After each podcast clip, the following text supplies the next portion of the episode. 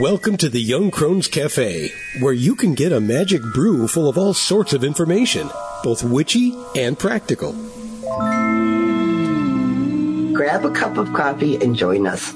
I'm Elizabeth, a wordsmith. And I'm Dave, a modern day sage.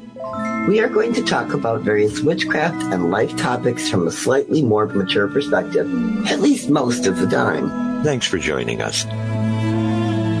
On the Path, which is the name for our personal witchcraft practices, we have spent a great deal of time discussing what we believe and why. These conversations led to the writing of a book full of information about our tradition. We call these beliefs metaphysical kernels of thought because they are the start of much, much bigger ideas. We thought we would share some of these with you. So, today's metaphysical kernel of thought is rituals. On the path, Celebration of ritual is a major focus when we practice together. Our rituals can range from the simple to the complex. In fact, they may be written to be complex and we may switch in the middle to something simpler. The best part of our ritual practice is that we get to create our own. We celebrate the sabbats, cross-quarter times, and esbats of various sorts, not to mention the occasional working for needed magic. By definition, a ritual is a ceremony, sometimes religious in nature, with actions performed in some sort of specific order. Our rituals feature an opening section, some type of working, and a closing section. The opening section prepares us for transition into the magical world. It may feature a cleansing of some sort, an opening statement, and creating sacred space. The working section takes place in magical space and is where transformational change begins. Finally, the closing section reorients us to the magical world, and it is the place where change manifests that was started during the working. It features various grounding activities such as housel, libation, and an actual closing activity or statement. Writing a ritual has gotten somewhat easier for us over the years. We have several openings and closings that we have worked with long enough so that we, they are comfortable and familiar. In other words, we are able to focus on the meaning behind what we are doing more than the actual words. More time is spent writing the working section because it changes from ritual to ritual, and we want to make sure that we are fulfilling the purpose of whatever we are doing. For us, ritual had very specific purposes in what each part was supposed to do. I mean, ritual in general can be for any kind of thing, celebratory, your devotion, you're doing a devotion, you are, oh, I don't know, all sorts of things, divination, um, dancing under the full moon, it doesn't matter. The whole point was, though, you moved from the mundane to the magical and back. Now, the opening portion of the ritual is that preparation for the working portion. And it's kind of you're letting your brain know, your spirit know that we're about to shift from where we are in the everyday world and we've done our self blessing, we've circle cast, we've done whatever we've done. It's a signal to your brain. Boom. Okay, so if you don't mind me sort of, you know, as I learn this, parroting back to you what that means in my world, I, I, I think what you're describing to me is when I'm taking that time to recognize, okay, I'm not going to be in a mundane mindset. I'm going to be in a magical mindset.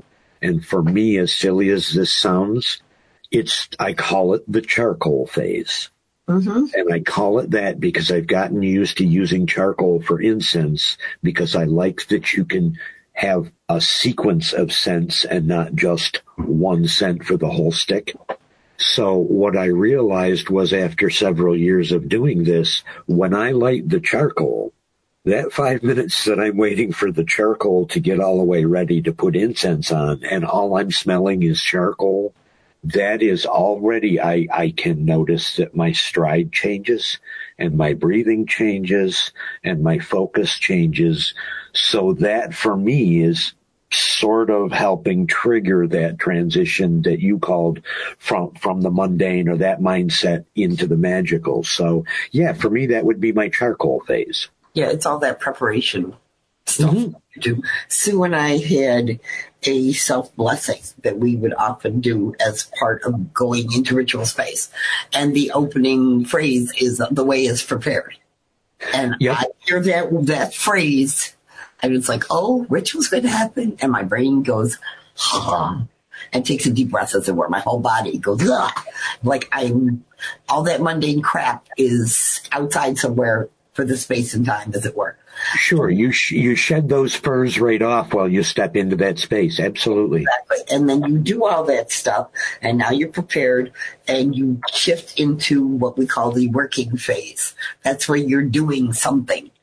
You're celebrating the Sabbat. You are casting a spell. You're meditating on a particular topic that you want to learn more about, whatever it is. And mm-hmm. it starts it's that's wholly what we call that between that space between you're in the magical completely immersed in the magical and that's where any kind of transformation starts, or if you cast a spell and you want to manifest something, it starts manifesting on the magical first.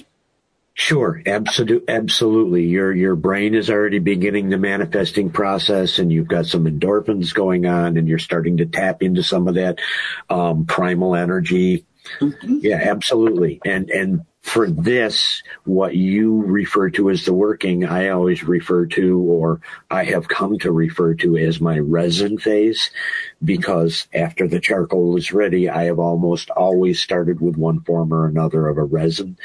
And that is the the heady fullness of being in that space. Yes. You know, I, I can picture that when I have resin on my charcoal, I don't hear the traffic or the aircraft or anything outside. There's there's now that bubble, and my space is right here where I'm sort of listening to myself breathe, and at the same time doing whatever working that I'm doing. So exactly. yeah, this is this is my resin phase. Mm-hmm, exactly. So it's the same sort of thing now, and you've you've enjoyed it. You've done what you need to do, and you need to bring that with you from the magical to the mundane. You start the process and you need to bring it into the mundane where it can finish, for want of a better word.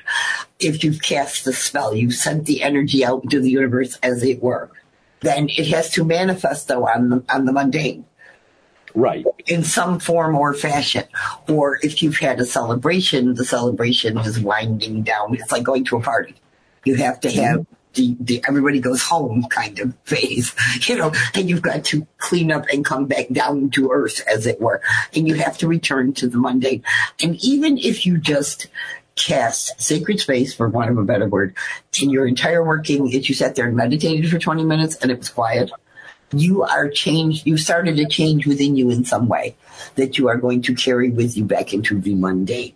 And that's the whole point of the closing is, okay, I am done with the magical portion. Now I have to sit in the mundane and kind of figure out what happened? What changed, have I, have I started?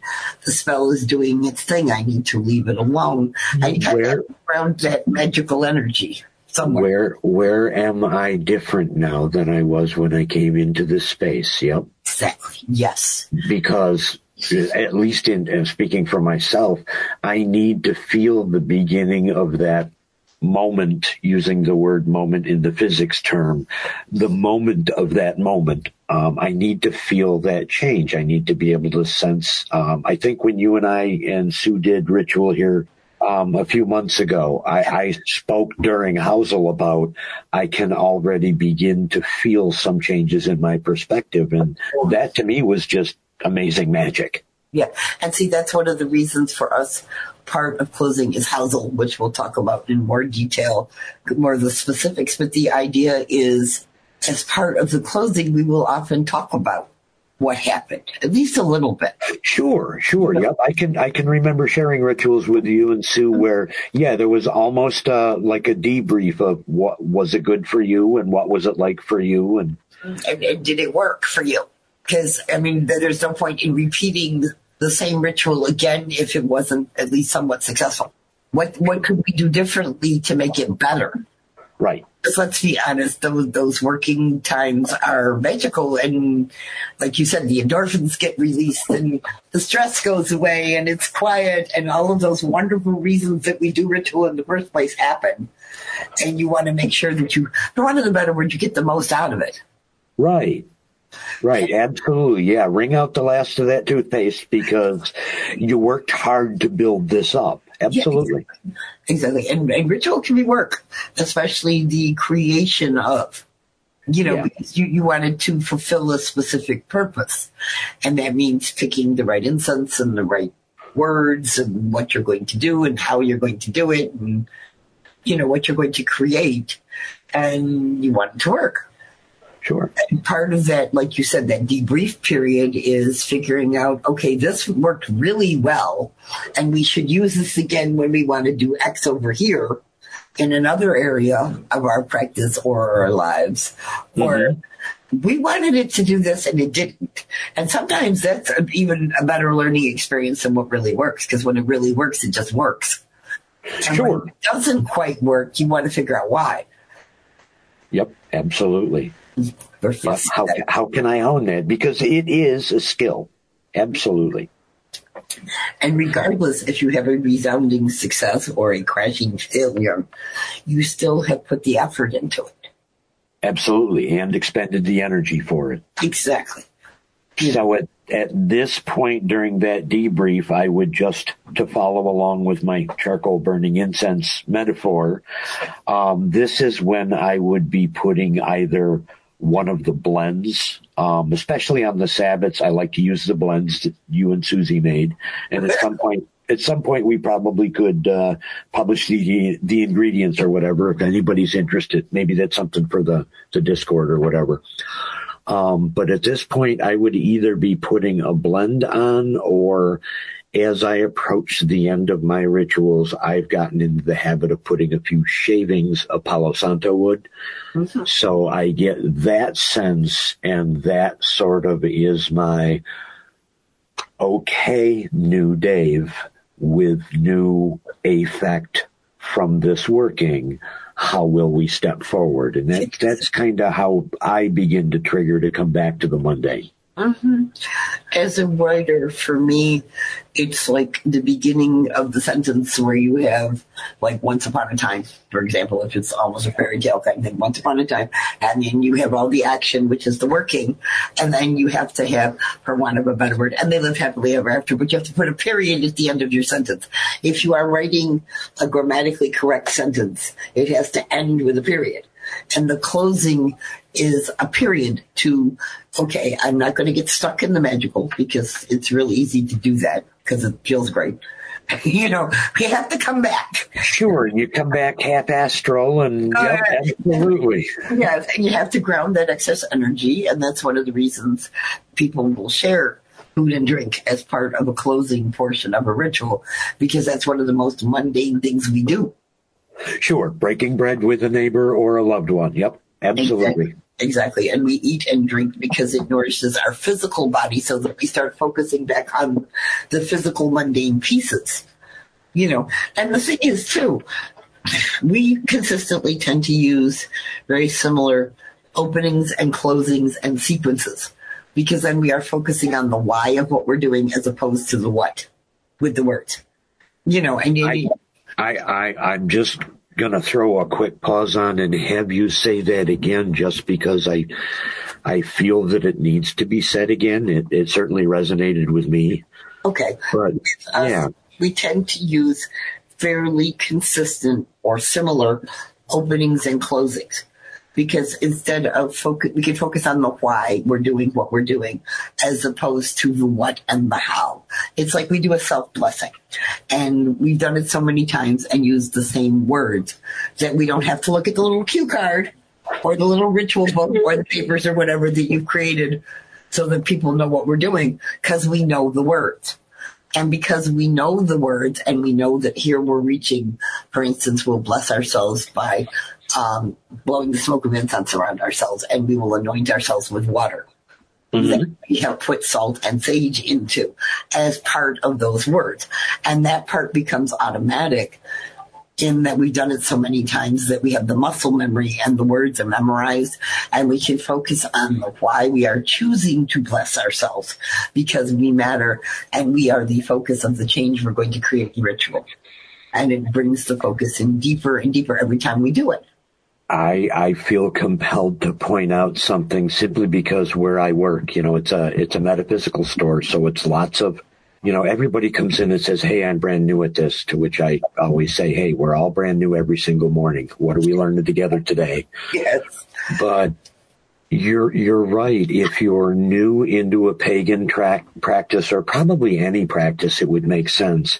When you're new, you're seeing the whole thing as the movie. So there's an entrance act, almost like a play, and then there's a working act. Mm-hmm. And then at a certain point of time in your maturity, those openings and closings are going to become I don't want to say rote, but they're going to become more familiar and more comfortable. Mm-hmm. And yeah, the reason I'm here is all about the working. And so instead of trying to divide my attention up into a pretty beginning and a working and a pretty housel and a pretty ending, I, I can pretty much know there's going to be a beginning, there's going to be a housel, there's going to be an ending. Mm-hmm. What are we really here to work? And I think that might be kind of a rite of passage when a person realizes, yeah, okay, I've been to a handful of circles and I'm getting used to the fact that there's always a kind of an opening. Okay, I get it. That's their opening. What kind of magic are we doing? Yeah, exactly. And so that's, that's, mm-hmm. I don't know. I, I, guess maybe I just recognized that passage in myself. Uh, but the way that you said that made an awful lot of sense. Yeah, and, and I think I think it doesn't become rote. I think it becomes internalized. Sure, absolutely. Yep. Doing of the opening and closing and the and I don't want to say routine because it's never routine because every time it's an experience in that sense. Right. It's the same. It's the same experience, but it's different because if I did a ritual like last month and I use that opening and I come this month and I do another ritual and I use that same opening. I'm not the same person I was last month. No, absolutely. So not. My experience of the opening is going to be different. The words may be the same. The activity is going to be the same. But the why and the reason I need to do the blessing or what I get out of the blessing or what I focus on in particular as this part of the blessing is different every time. Sure, sure. The, the pure intention of why you're there. Exactly. But what's different is what's that sameness allows me to do that, which is why I tell people if you're writing rituals, write an opening and play with it until it makes sense to you and keep it for a while. And then go back and see does it still work six months from now? And then tweak it rather than every month you have to write a different special opening or every week or however often you're doing ritual. It doesn't have to be a different opening every time. Which Absolutely. is when, when I was practicing with a group a long time ago and they had different people leading ritual every few weeks. And it was a different opening every time. And I never got as much out of it the entire experience because I was so caught up with why are they doing this differently because that's how your brain works when you're getting sure i can i can see that. That would actually kind of take some of your attention away from the working without it being designed to do so yeah. Exactly. It was it wasn't intentional but that was just the way my brain is wired sure. I want to know why they picked those words or what's different about the actions i have to do and am i going to do it right? Especially when you're new. That's a big focus am i doing it right? In witchcraft as long as you don't set yourself on fire you don't, you know, or, or what, stab anyone in your circle. Exactly. It's pretty much a success. And, and that's? I tell people all day long, yeah, you can't do magic wrong no. if the intention of your magic is pure. Is, is positive or even yep. correct. Because I'm sorry, I think there is too much emphasis sometimes on magic always has to be positive. Sometimes it has to be negative just because then you appreciate the positive more. And I don't look at it as positive and negative or white or black. Sometimes you have to be able to take care of shit. And that requires some heavy lifting in another direction, but that's a good discussion for another day. When and you that think is and that is precisely why I chose the word pure yeah, because I understand that yes, there are times when I need to do magic that isn't comfortable, familiar, or fun, No. but it's what needs to be done. exactly, and So yeah, as long as my intention is pure, exactly. Yep. Yes, I am trying to solve a really big issue. Period. right? you know, I have done some of those, and yes, it takes a toll on the practitioner. And I don't think in terms of the rule of three, which is another Wiccan thing. I don't think what comes back to you, it doesn't come, I don't follow that because I don't think it comes back to bite you in the ass threefold. You know, three times bad and three times good and all of that. I think anything that you do magically affects your sacred three of body, mind, and spirit. And there are times when that can be in a helpful direction, depending on what you're doing. And other times, if you have to do that heavy lifting, it's hard work and it takes a toll on you, body, mind, and spirit. And I think that's where maybe they got that whole idea of that everything comes back to you three times over kind of thing. You know, because they're trying to make it sound good. okay.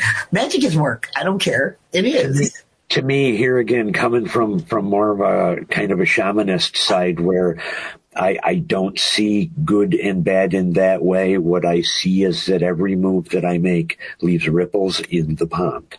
Exactly. You know, so regardless of what I'm doing, it is going to impact the energies of those around me. Um, and in the last couple of years, I've come to understand so much more about myself in that, wow, sometimes the energy that I am projecting like a like a lighthouse has a huge impact on the people around me and I wasn't aware of that. So that's that's another part of uh that that's another another part of the journey. I think it is, you know, and it, it, it's it's all a journey. I think that's the whole point of we created the path because we acknowledge that it's all a journey. Right, right. You know, and as long as we're moving, and sometimes there, that that includes backtracking. Sure. You know, hey, finding a different direction because there's a bush now in the middle of the path that I wasn't expecting. You know, but Yep. the idea Keep moving. you keep moving and you're on a journey. And it's always different and it's always fun in that sense. I mean, you know, Sue and I had some spectacular failures over the years, you know, with some of our rituals. We won't discuss goldfish at Jeremy's house at any time soon.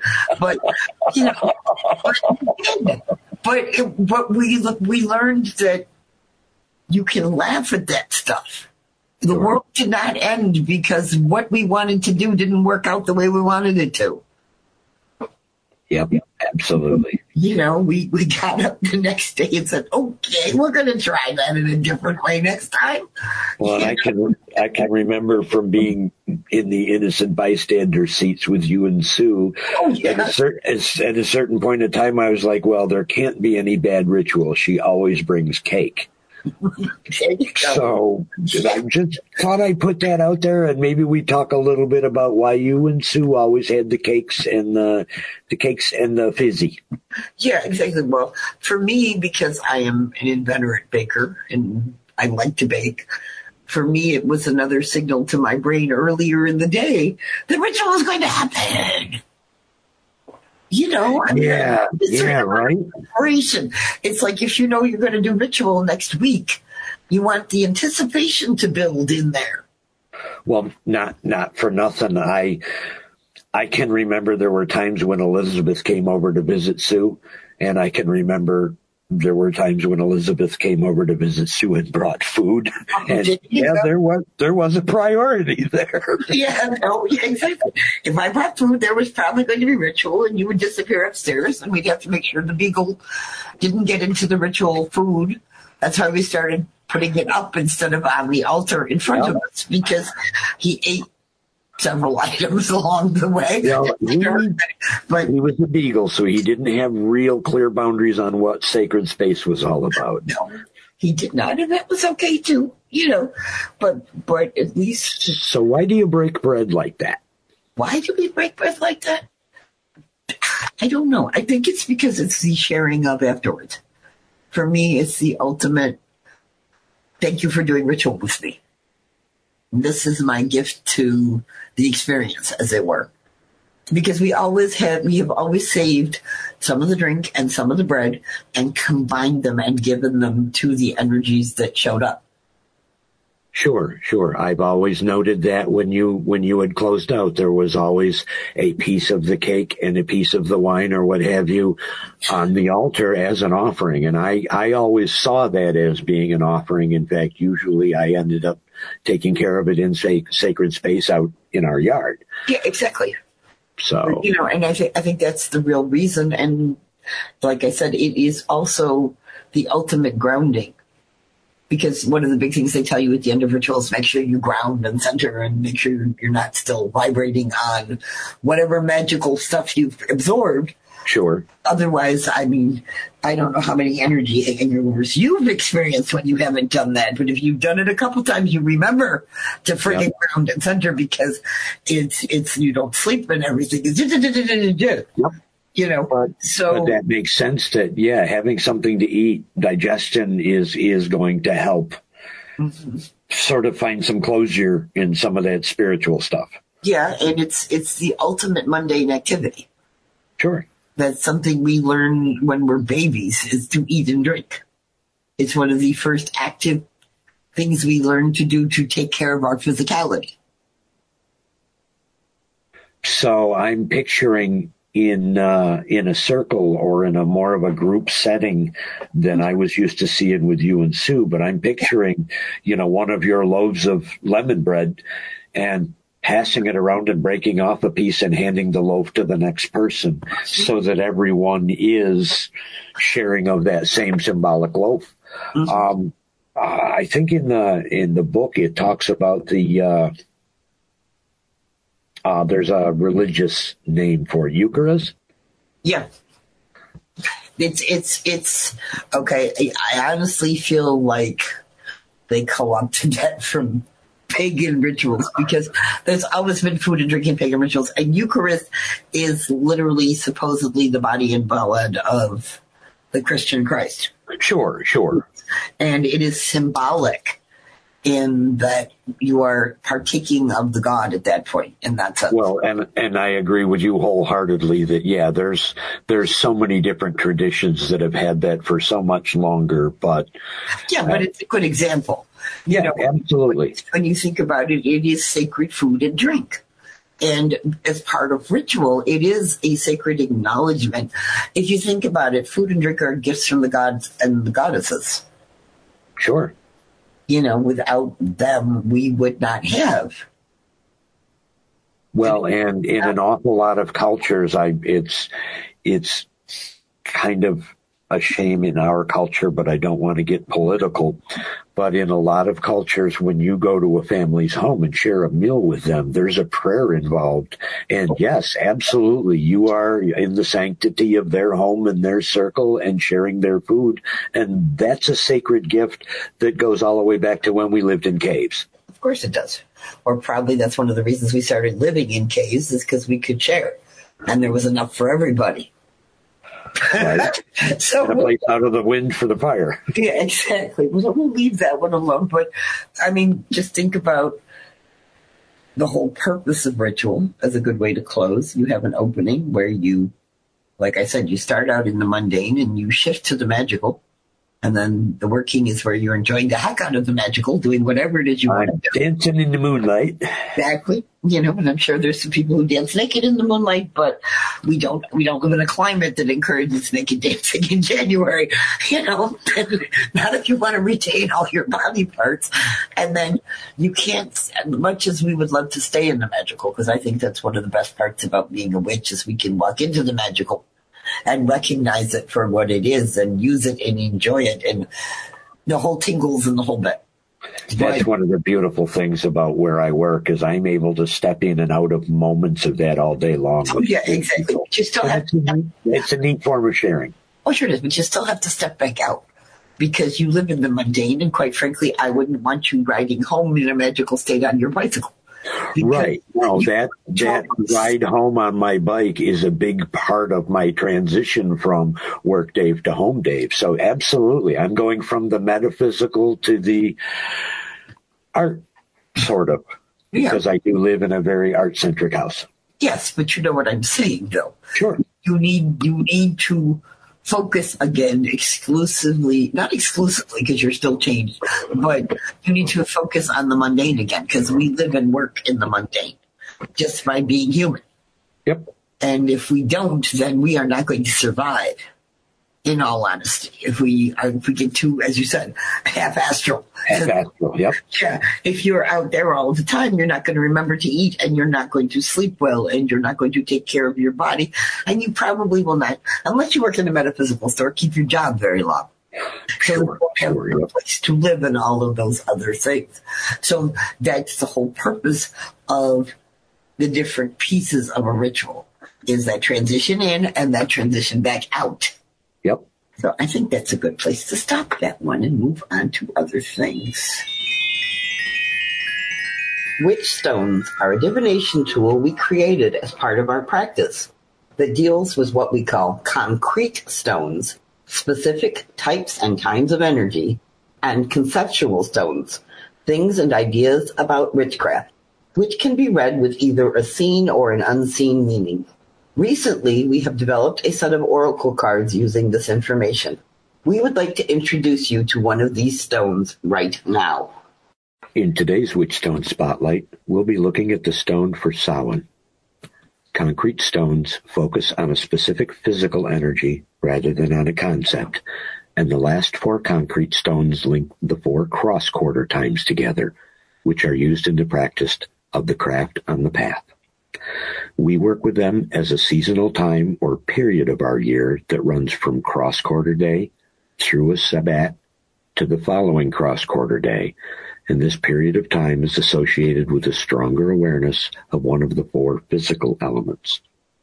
The fourth cross quarter time is Samhain, beginning in early November, and this Witchstone Oracle card displays a pictograph of a black cauldron surrounded by a gray border. The border being the same color all the way around tells us that this is a concrete stone. The border being gray tells us that this card represents one of the cross-quarter times.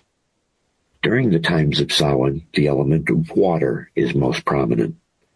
The dark energy is pushing us towards introspection and towards the true time of inward reflection. Samhain's magical associations include divinations and psychic development, remembrances and connecting with spirits such as the old gods or ancestors, spiritual harvests and interchange, and preparation again for introspection. Samhain's magical associations focus on the element of water. Samhain is associated with the direction of west in our season cycle, we are in autumn. In the life cycle, this is the season of death. In the moon cycle, we associate Samhain with the waning moon phase. And in the day cycle, we see this as the time of dusk or twilight. The seen energy for the Samhain stone in a reading is time of reflection, letting go, and inner interconnections. Time of reflection gives us a chance to sit back and search inside to determine how we got to where we are on our spiritual path.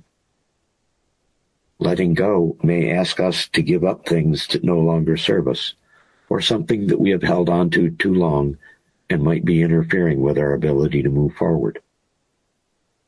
Inner and interconnections are those connections that link us to different parts of ourselves and to the universe. They ask us to give ourselves the time to figure out how they relate to each other and work together to enhance our growth and our practices. The unseen energy for the Samhain stone in a reading is time of reflection, loss of control, and hidden connections. Time of reflection, energy is the underpinning of the dark half of the year itself, and being aware that it is always available, allowing us to access it when we need it, may be a necessary skill for us to develop. Loss of control can create feelings of fear or that something is off, but can also mean that we don't have to feel that we have to be in charge of the universe, and that can create intense feelings of freedom and relief. And hidden connections may mean that we need to look for connections we are not aware that we have, or learn about new ways the ones we know about can relate to each other. Before we go, we would like to present you with a tip or trick or witchy hint. Just something to make your day go better because we live in a mixture of the magical and the mundane. I have been watching a thunderstorm move in over my house, sheltered on my front porch. I'm enjoying the surge of energy that comes with an approaching storm. While the energy of storms is wonderful to experience, being caught out in one while trying to work magic not only makes for one very wet witch, but not to mention having to avoid being struck by lightning could be an issue. So I stuck an empty wide mouth jar out to catch stormwater for use in future magical workings. Many witches want to be able to use weather energy in their magic, and this is a great and safe way to gather a little bit of it for me to use. Many witches also charge water with the energy of a full moon or under the sun as well. You could also gather up all kinds of water with your accompanying energies for use to enhance or power a particular magical working. These could include regular old rainwater, morning dew, water from a nearby river or lake or even the ocean, or a well if there is one available. All these different energetic waters have various magical associations, i.e. correspondences for spell work if you think about it.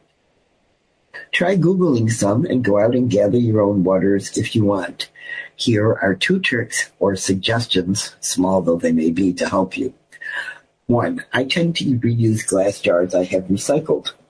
And it is important to make sure they are well cleaned before you use them as water collectors. You don't want your charged waters to have a pickle smell after all. And second, make sure you label what type of water you have collected.